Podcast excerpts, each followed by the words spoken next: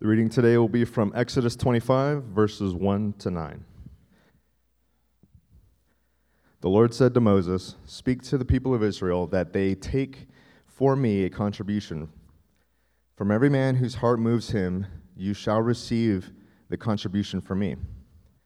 And this is the contribution that you shall receive from them gold, silver, and bronze, blue and purple and scarlet yarns, and fine twined linen, goat's hair, tanned ram skins, goat skins, acacia wood, oil for the lamps, spices for the anointing oil, and for the fragrant incense, onyx stones, and stones for setting, for the ephod, and for the breastpiece.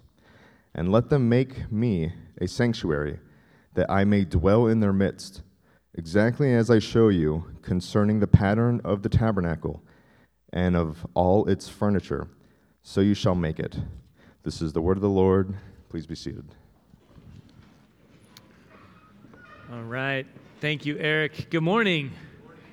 My name's uh, my name's Dave. I'm a pastor here at Redemption Tucson, and I typically do the bulk of the preaching. And just want to want to say welcome. Very very glad you're here. Um, glad you're not sick. so I hear a lot of a lot of folks are. And um, actually, yeah, Rachel Harkey, who leads our Redemption Kids ministry, is having to sub in there. Yeah, who was that? Her husband, maybe? No.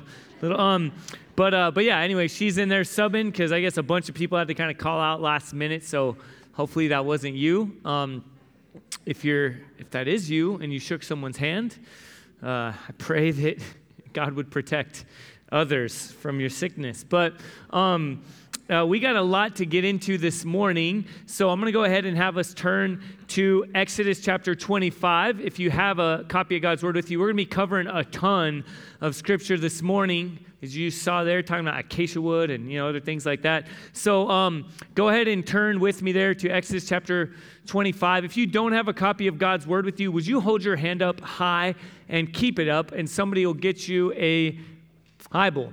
Y en español, si quiere la Biblia y no tiene, por favor, levante su mano y diga español. Y si no tiene una Biblia, uh, eso es un regalo a usted. And um, again, if you don't own a Bible, this is our gift to you. And while we're getting there, while we're handing out Bibles and turning there and getting geared up for about 10 chapters, walking through the tabernacle, which I'm really excited about, honestly. I'm pumped for. So hopefully you share my excitement. But um, I want to make an important announcement before we get into that. Is that um, I want to put it before the congregation that we are planning on installing another elder. And um, you should see here, Corey Mitchell um, has been through the eldership process for uh, a long time now, and we've been walking through that. And the current elders here locally, as well as across Redemption, have met with Corey, have come alongside him, been in this process with him, and we're planning on installing him in two weeks as an elder. But as we've done with everyone becoming an elder um, is we want to do our due diligence and kind of put the plan before the congregation. Okay, we don't take a vote or anything like that, um, but this is an opportunity. If there's anyone that has concern, who knows Corey or has interacted with him or um, has any concern, we again believe it's it's wise to um, make the plans known to the congregation. That while we're an elder elder led church? Do we want there to be, um, honestly, joy in who we're being led by? So, again, if there's any concern or um, any conversation ne- needed this week and next week, um, uh, we're, we're, again putting the plan before you and want to invite you, if that's you, to, uh, to come and tell us. By the way, if you have like an affirmation or something, you don't necessarily need to. We're expecting that. Corey's led here in multiple different ways within our church. But again, if there's, if there's concern, um, by all means, uh, let uh, myself or one of the other current elders know. All right? Amen? Now, we're all tracking with amen, but that's, you know, uh, a, all right is basically same, same deal. It means I'm with you, I'm following, I agree. So let me pray for us, all right? And then we're going to get into our time here together in Exodus as we, again, cover a lot and, and trust that God will reveal himself to us through his word this morning. Heavenly Father, thank you for your word. Thank you for this time we can get together in it and gather. I, I confess that when we set out to um, embark on Exodus and walking through this for the last number of months that this was a section that myself and many others wondered, man, do we just kind of skip over this? What do you do with this? And um, Lord, I believe and trust that your word um, is, you are intentional with and through your word, and you reveal yourself, and it is profitable for us in every way, um, Lord, for all of life. And so, so I pray and trust that by the power of your Holy Spirit, you will bring who you are into the light, Lord, that you will sink your good news deeper in our hearts, that you will lead us to respond in faith and repentance and trust and hope. In Jesus' name we pray. Amen.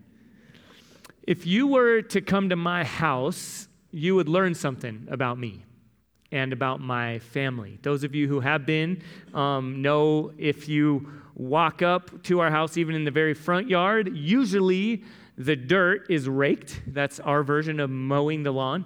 And here in, in Tucson, some of y'all have lawns probably on the outskirts of town, right? But um, uh, Phoenix, you're like, they have tons of lawns, right? But here we have dirt, and I love to rake the dirt and you learn something about me. I, I'm really happy to see you. I greet you, but I can't help but notice also like, are you dragging your feet? Are you shuffling? Are you noticing the, the rake lines? They're, they're pretty, they're intentional.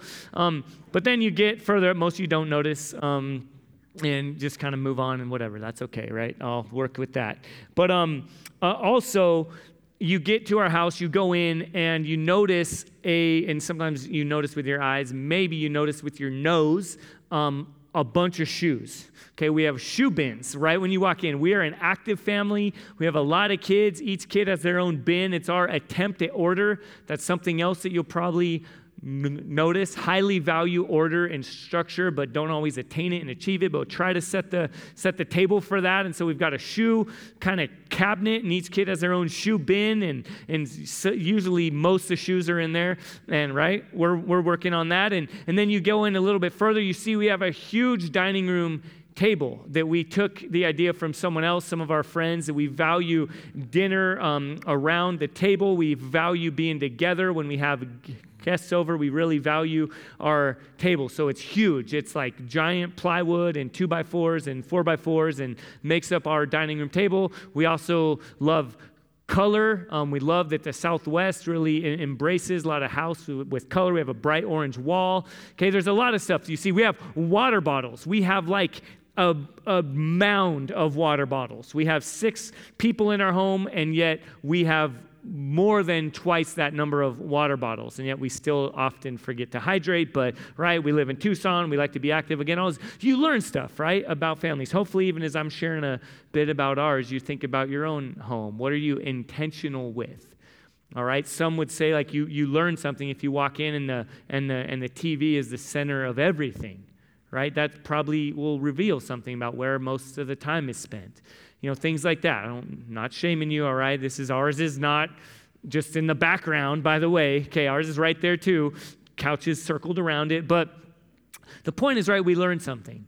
Was we get into our time looking at the tabernacle, we learn a lot about God. Okay, um, that God is revealing himself. And you see here, this is how we're going to walk through it. He shows himself. And then he also uses the tabernacle to tell his story. And then he also uses it in, in, in, incredible ways, in creative ways, to include his people. And then through it all, he's displaying his glory. And so that's what we'll see as we walk through it. That God is even, go with me to where we read there in Exodus chapter 25. Um, look down right in verse 8. He says, Let them make me a sanctuary that I may dwell in their midst. This has been God's plan all along, right? Throughout the Exodus, his people were enslaved and they were unable to worship him and, and they had forgotten him. Pharaoh, who was the king, the ruler, the tyrant of Egypt, didn't know God. And so God um, frees his people, sets them free, brings them out into the desert where they are now to make them his people. It says, I will be your God, you'll be my people. And this has been his plan, right? Verse 8 that I may dwell in their midst. And so he gives instructions, and we're not going to walk through all like 10 or so chapters, by the way, but we see, and again, as I said before, I encourage you to read these chapters, to pour through them. And you see, God is really intentional, and he's, he's giving orders, and he says, right, exactly as I show you concerning the pattern of the tabernacle and all of its furniture, so you shall make it. God is intentional. Okay, he's showing himself through this tabernacle that he wants his people to build where he will dwell among them. In their midst, you learn some things about him, right? You learn that he is a God of order. Okay, as, as you read through it, you learn also that the closer in you get to his presence, to the, the ark of the covenant, to the Shekinah glory where he dwells among his, his, his people, the, the, more, the more holy the more set apart, the more awe and reverence required of his people, the more intentionality in being aware of confessing sin right? This is the picture just going ahead even to as we come before the Lord's table, as we take communion each week, and we and, and, and we're commanded in Scripture to, to, to search our hearts, to confess sin, to consider whether or not we're at odds with others, or if there's if there's um, if there's brokenness, if there's discord, relational discord, all right, to, to consider these things. It's a, this idea of, of God is holy, He's set apart, He is He is He is righteous, He's to be feared. Okay, he's to be revered. And you see that as we walk through some things going on with the tabernacle. And God cares about intimacy with his people. Right, that's why there's all these instructions again about consider yourself, search your heart, sacrifice, make these sacrifices before. Don't just come come barging in with all kinds of thoughts going on in your mind and your heart, whatever, and just doing this and kind of taking for granted. But God cares about His intimacy, His closeness with His people, and that's He shows that through the tabernacle. And it's really important because what he's doing in this, it's not just separate, it doesn't, it's not just that it doesn't matter. It's also, again, that God is telling his story. All right, through the scripture, we use this language of story and think it's really important. And, and, and a lot of authors and theologians, and even historically for years and years, have this idea that, that, that, that God gives us his word and story, and that every culture, every time, every sacred book from any different people group is communicating a story. And even the world that we live in today is communicating a story. Every commercial is communicating a story of some kind, is participating in this is what gives you value and worth. This is what you need to be saved from, need to be freed from. This is what you need in your life to have purpose, to have meaning, to have security, whatever it might be, right? All these things. And well, the scriptures are the true story of the universe where the author and the hero is God Himself. And so the tabernacle is not disconnected. God is telling his story through the tabernacle. So now to help us understand this, I'm gonna I actually broke it up in two. Actually, I didn't. Stephen, by the way, did a, a solid. You'll see here, he somehow figured out how to splice up some videos and cut and all this stuff. But there's a really good video that's about five or six minutes long, and I thought that'd be too long, right? I don't want to share all the time with someone else, right, with a vi- video. But um, it's a really helpful video that we've actually made available before, and it's by these this group called the Bible Project. They, um, they have a lot of really good material, and they've provided one on the temple and just by the way, before we dive into it, they're going to talk about the temple. And you might be wondering, I thought we are talking about the tabernacle. Here's the deal same thing. Okay? Tabernacle is like the portable temple. And then, in fact, the temple is built years later, and it was actually David's idea, King David's idea, to make a permanent tabernacle, basically, a permanent um, structure that's the temple. So, as these guys are walking through all the details of the temple, it definitely applies directly the same thing to the tabernacle. Again, God's plan of dwelling among his people and God telling his story through the tabernacle. Let's watch the first part of this video right now to help us, again, understand God's story.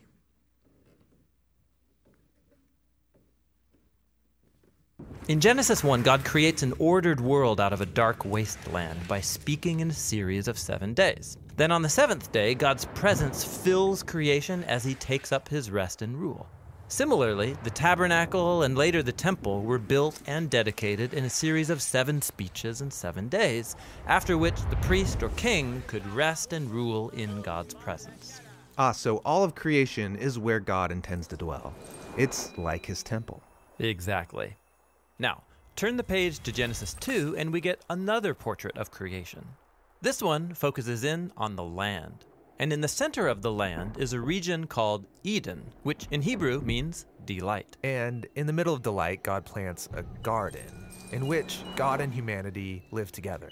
And that's why the temple was modeled after the garden, filled with imagery of gold and flowers. The menorah symbolized the tree of life. It's the place where God dwells with his people. Oh, got it. And check this out. In the temple, the Israelite priests and Levites were to work and to keep the temple in God's presence. This is exactly the job description given to humanity in the Garden of Eden. So these humans were the first priests. But instead of ruling with God, they wanted to rule on their own terms, and they're exiled from the garden temple. And like Adam and Eve, Israel's leaders also wanted to rule on their own terms, and they too were exiled. The temple was destroyed, and this left them wondering did God give up on Israel? Will God bring about a new creation? right? So you see there this, this idea the, the, of God's intentionality, things that you and I would miss, I believe. I certainly have for years. I've read through the Bible a few times, I've read through Exodus. I love Exodus.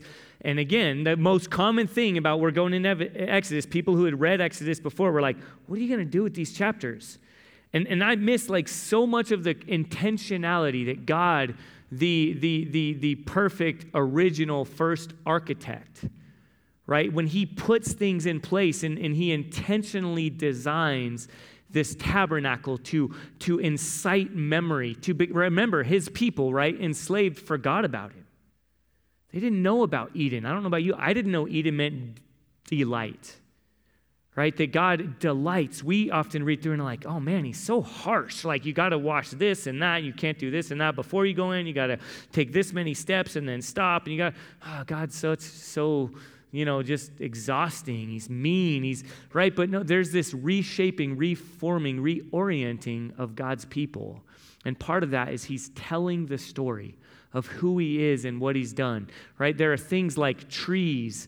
There's, there are materials used as you read through gold and, and, and um, you know, onyx. And again, it gets more sacred and more precious the further in, the closer to God's presence that they would get. And this stuff is meant to remind God's people of who he is and what he's done obviously in that video because it was talking about the temple they got ahead and talked about the, the temples getting destroyed and you know things like that. And even then there's this, this sense of god's story god's plan god's sovereignty his oversight throughout the whole time going and go and he's he's shaping his people and forming that. Again that language of god being the architect is really intentional Okay, it's not just God's like, why does he, why is he like pur- purple so much? I don't understand. You know, like he's intentionally using things. Even something else that I'd, I'd forgotten or would miss that the materials that his people are using would be a constant reminder, right? Those aren't materials that, that slaves would just happen to have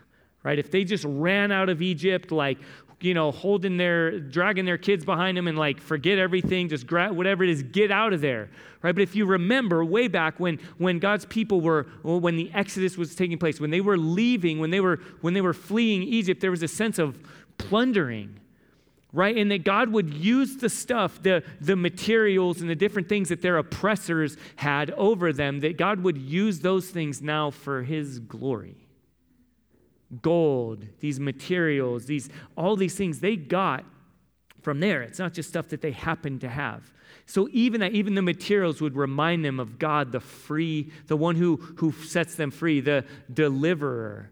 Right? God is the architect. I, I, wouldn't be, I would be lying if I didn't admit that was part of why, as I thought about architects and like Matt Tillman and Sam DeBartolo, who's here, and I've had a great conversation about, about design and designing space and this idea of God as architect. That definitely informed me wearing all black, just not gonna lie, right? Trying to connect dots. Oh, architects, right? Usually wear black. And um, but that like let if that like remember though, God is intentional. Okay, sometimes, and someone said, we can exhaust ourselves with trying to be intentional. What would it look like if instead we stepped back and, and engaged and pressed in and, and, looked for opportunity to see God's intentionality?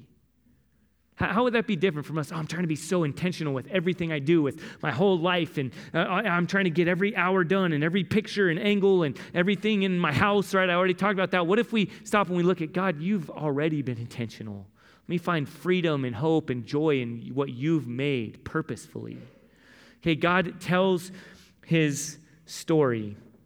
And so, with that, now let's look at this other part of the video and see he doesn't just tell what's happened. He doesn't just connect the dots to creation, to God speaks and it happens, right? The number seven, as we heard there in the video, the number seven is intentional, right? All this stuff would remind God's people of what God had done. And you might be wondering, well, what does that mean for us? He also, through this, reveals what he's going to do still. So let's watch the second part of this video. And here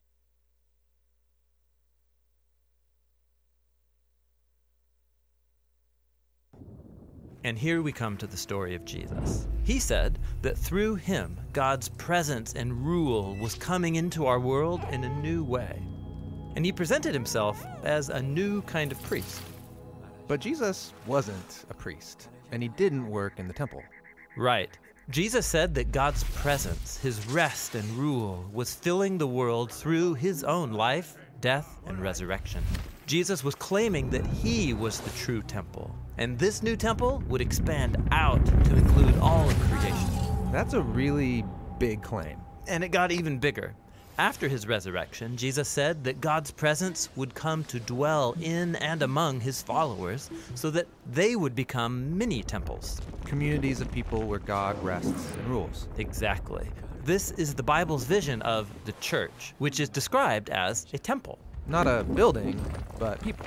Yeah, like when Peter says, You all are living stones built up as a temple for God's Spirit to dwell.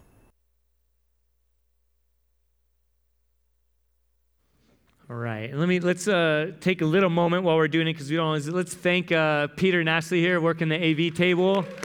All right, we uh, they you guys nailed it. That's hard. I know there's always a little anti- little like anxiety, like oh we're showing a video. We meet in an old school, hundred years old. Like uh, I don't even think electricity. I don't know historians. Anyone was electricity around then when this was built?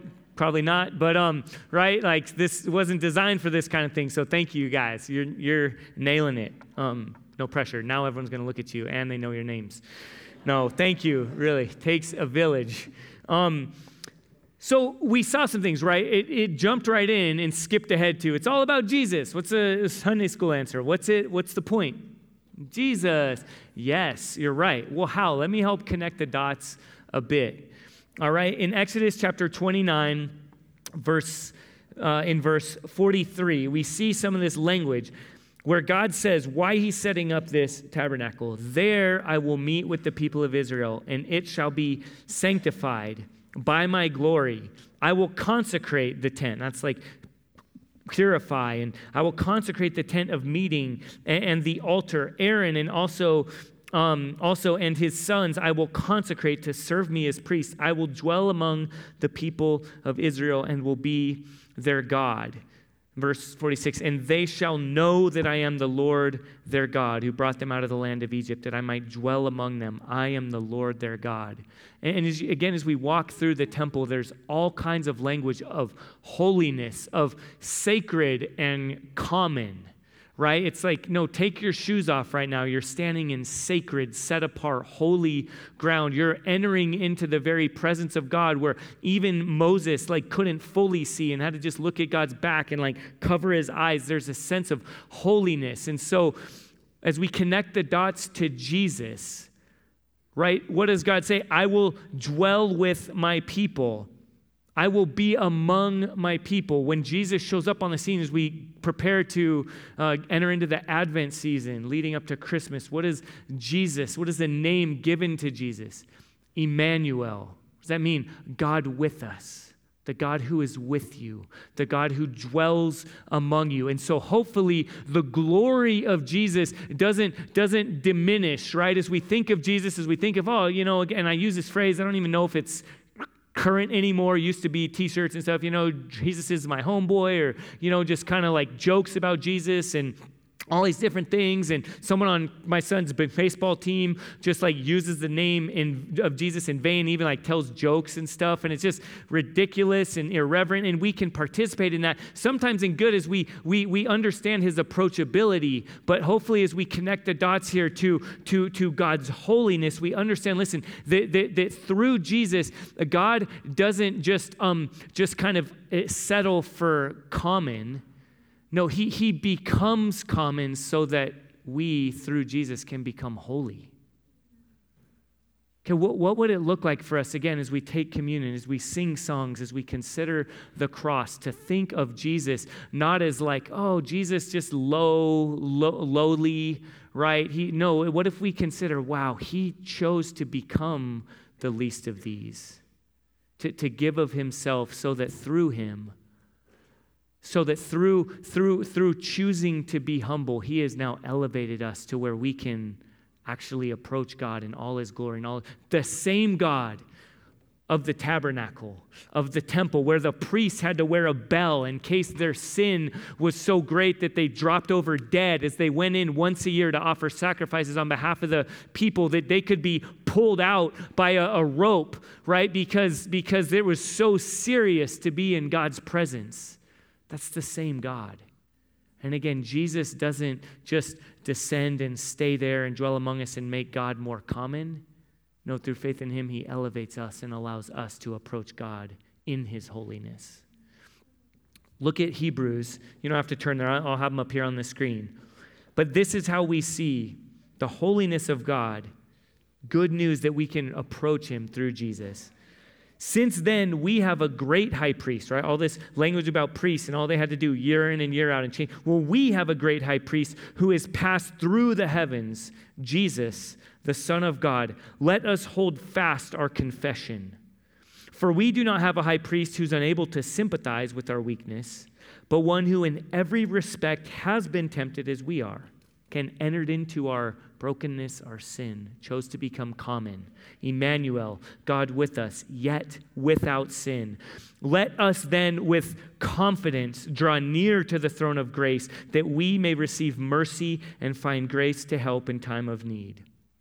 Let us approach God with great confidence, not because He's any less holy, great, significant, any less fearful, but because of Jesus, we have full access.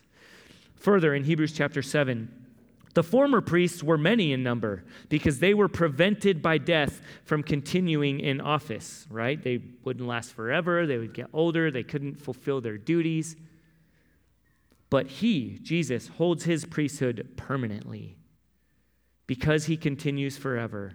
Consequently, he is able to save to the uttermost. That's absolutely those who draw near to God through him, since he always lives to make intercession for them. Again, we have full access to God. The moment, whatever the went during our time of confession, whatever sin came to mind, whatever it comes to mind where, where you're you're tempted and you enter into it, you indulge, you you go there, whatever it, it is that, as one songwriter once said, what is it that comes to mind for you, perhaps in your whole life or just this last week, that if it were somehow all of a sudden aired on the five o'clock news, you would just be devastated. Oh my gosh, I can't believe that got out. My journal got found. Even worse than that, my thoughts got found. Well, church, let me tell you plainly, clearly, that God, does, it doesn't have to be found out. He knows it. And because of Jesus, because of Jesus' life, sacrificial death, victorious resurrection, fully forgiven, fully accepted, right he said father why have you forsaken me and then god uh, god god god um, judges right? He dies on the cross, and then God shows that that sacrifice on your and my behalf was acceptable as He raised Jesus from the dead. And Jesus now, the perfect high priest, right, making intercession on our behalf. What does that mean, intercession? I don't know if you've ever had this happen to you where you didn't have access to someone, but somebody else goes before you and gives you access. Right? Whatever it might be. It might be name dropping.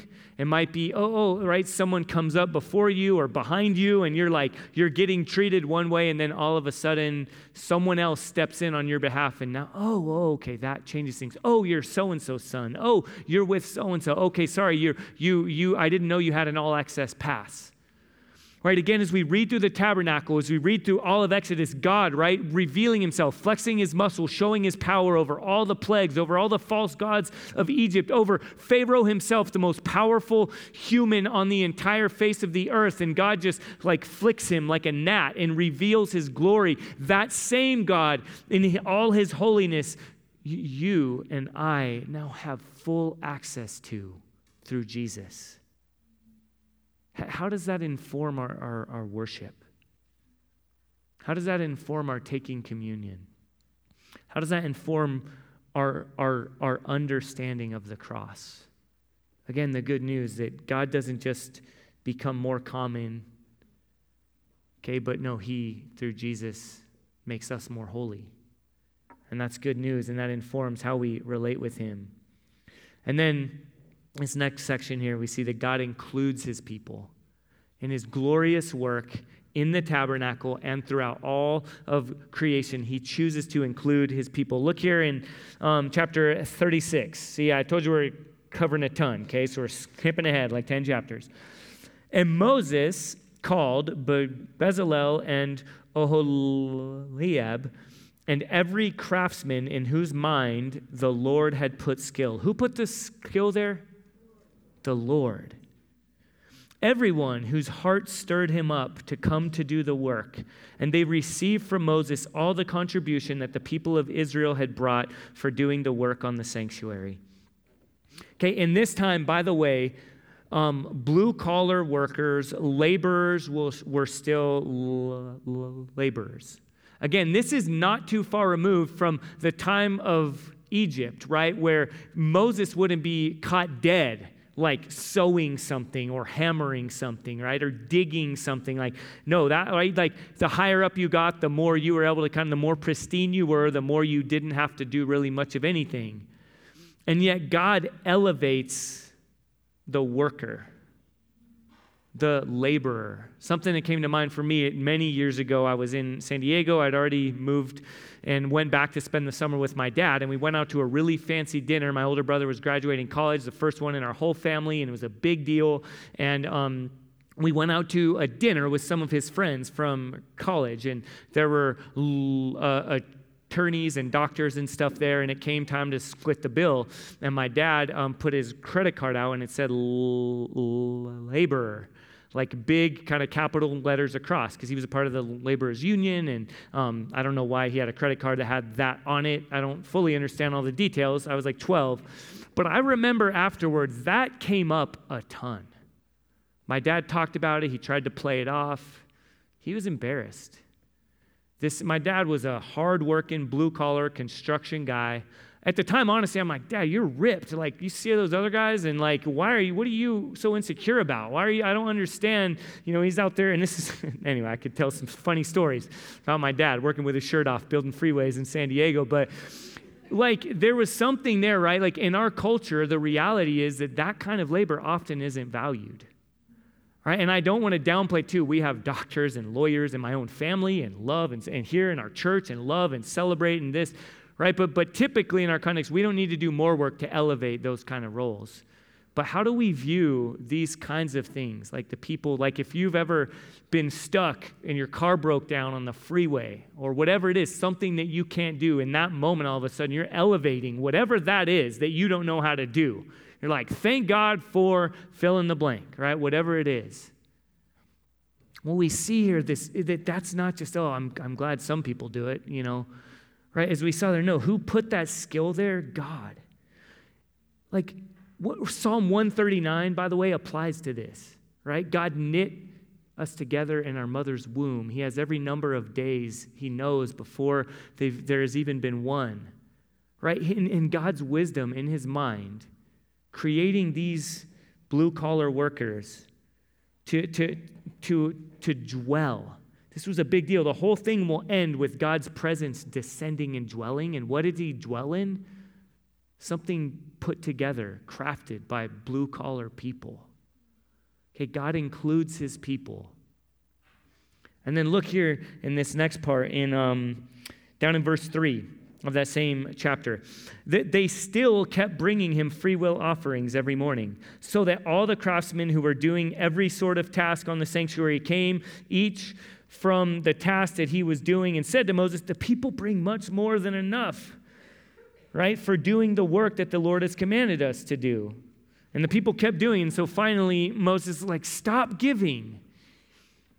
Remember that one church that told the congregation, like, stop giving. It's too much. Remember? No, you don't remember that? Yeah, yeah. me neither. Right? There's no, our church is, um, let this be a little moment of like, praise God, our church is really generous when you consider our demographics and our numbers and how we're doing. And again, there's the members meeting. We're going to share some things and just God's been, you've been generous and keep being generous. And if you haven't been, join the club, right?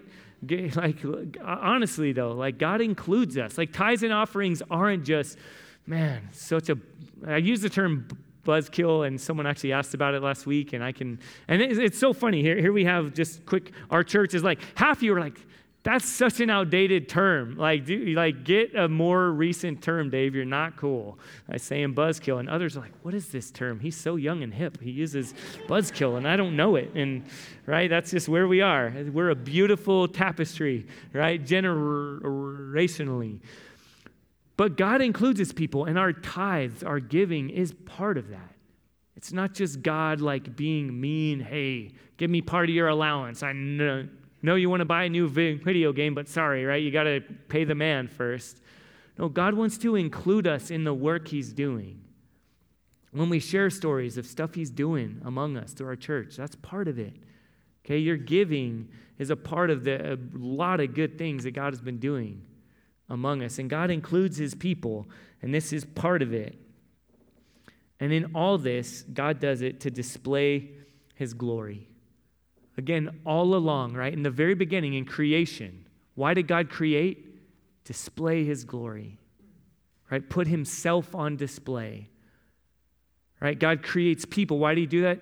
So that his image bearers would reflect his glory, overseeing creation, stewarding creation uh, working alongside one another, husband and wife relating with one another, men and, and, and women relating with one another as, as brother and sister, co image bearers of God, displaying his glory and splendor and all that we would do. That what did he promise in, in Genesis 12, right? That he would he would use one to, to be a blessing to the entire world, right? To put himself on display. What did he want to do through his people here in Exodus? What does he do constantly? What is what does Jesus say he wants to do? He wants to reveal the good life, the way things ought to be through his people. Why do we care about racial reconciliation, about generational community? Why do we care about socioeconomic community, about living alongside one another? Um, Dominic prayed before here earlier that we would move toward one another and that that would be a display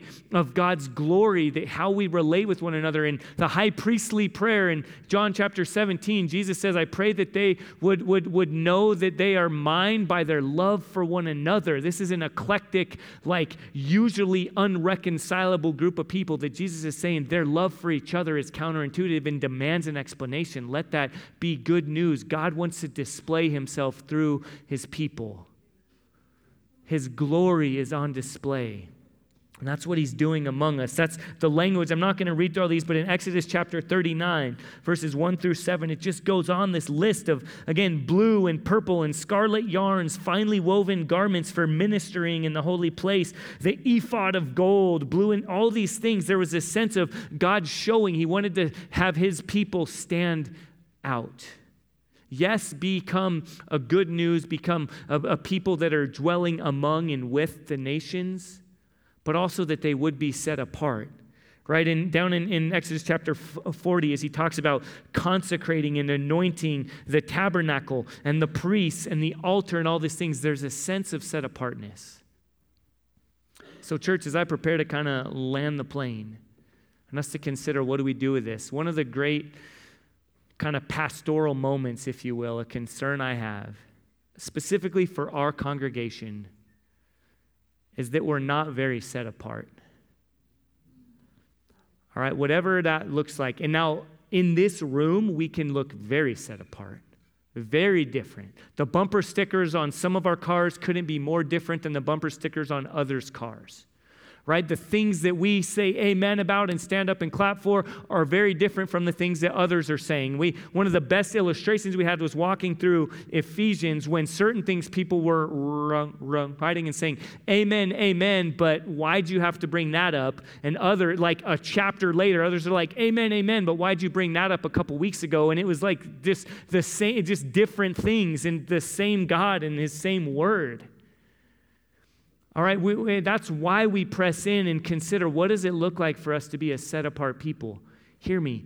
If we blend too closely with any political party, all right, with any like social movement, too much, if it doesn't have the name of Jesus as the overarching banner leading it, then there will absolutely will be some point in time where we have to say, I can't go that far.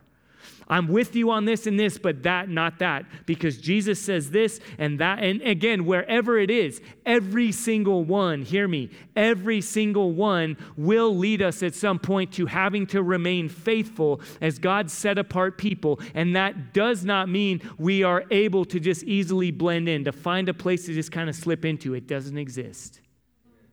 Am I all alone? I'm convicted, church. I am. I love to be loved. I love when I'm with certain groups of people, and, I'll admit, I'm, there are some and others that I'll find myself hiding my lip in one group, and I'm like, again, it's the same thing. It's like, man, I, I want this group to like me. I want to fit in. I want to be a witness. Sometimes I'll even kind of, you know, church it up and over spiritualize it. And, you know, I want to do this, so I'm going to hold back. I'm going to not speak up against that that was said. And then in another group that, again, on, on, on, on paper would be, I'll do the same thing. Right? And God is calling his people to be a set apart people. And I pray that we would consider, we would lay before the Lord, we would put our hearts to bear individually and corporately as a church. Consider, God, what does it look like for me, for my family? What does it look like for this church to remain faithful, loving, present, good news? Yes, yes, yes. But those things don't continue if we just blend right in, if we don't live as God's set apart people. And as I said earlier, he said first and foremost that that would look like we would be set apart by love, radical love. And his plan, as we saw in the video, is that in the same way that God wants to dwell among his people, his plan is that he would dwell within the world through those of us who are his people. In 1 Peter chapter 2, verse 9, it says this But you are a chosen race a royal priesthood, a holy nation, that's again set apart, a people for his own possession, that you may proclaim the excellencies of him who called you out of darkness into his marvelous light, that we would display and proclaim with our lives, with our actions, and with our words. We would be God's presence, God dwelling among his people, that now you and I set apart, right? A holy nation, a kingdom of priests Right? That's what it looks like for us to live as his people. Let's read a couple more verses here. One from to help us connect the dots. Exodus chapter 40. Then the cloud covered the tent of meeting, and the glory of the Lord filled the tabernacle. What an incredible picture that would be. After all this building, after being freed from Egypt, all this stuff, finally God's glory descends, like physically manifests, and his, his glory comes and dwells in the ark among his people in this tabernacle. And then look ahead to Acts chapter 2, verse 2, that after Jesus said, It's actually good for you that I go away. Wait, how's it good? Emmanuel, God with us. How's this good? Because he says, I'll send you a helper, the Holy Spirit. And this is when that happens. Acts chapter 2, verse 2. Suddenly there came from heaven a sound like a mighty rushing wind, and it filled the entire house where they were sitting. That's Pentecost. That's when the Holy Spirit fills God's people. And then in the Jesus Storybook Bible, it says it this way. I'll just pick up partway through here. God's power had struck their hearts ablaze. This time, nothing could ever separate them. Jesus would always be there with them. They threw open the shutters. Sunlight flooded the room as love had fr- flooded their hearts. They unlocked the door and surged out onto the streets as if they'd never been afraid. That's, by the way, why we, you guys know we're a part of Surge. This is where that comes from. They surged out into the streets as if they were never afraid. God dwelling in and through his people, God displaying his glory, God revealing himself, showing himself, telling his story, including his people. So, church, let's look at these action points I want us to consider here as we walk away from this massive section of scripture here. Let us learn and love our God, learn his story, always learn about him through all he's revealed, including the tabernacle. What does it look like for our appetites to awaken as we see God is revealing himself, even through the seemingly hard to handle texts in his word? Let us worship and exalt him. He's shown himself to be glorious. Again, let's take worship seriously, not taking it for granted, not just, oh, whatever, not taking grace for granted. It's not cheap grace, right?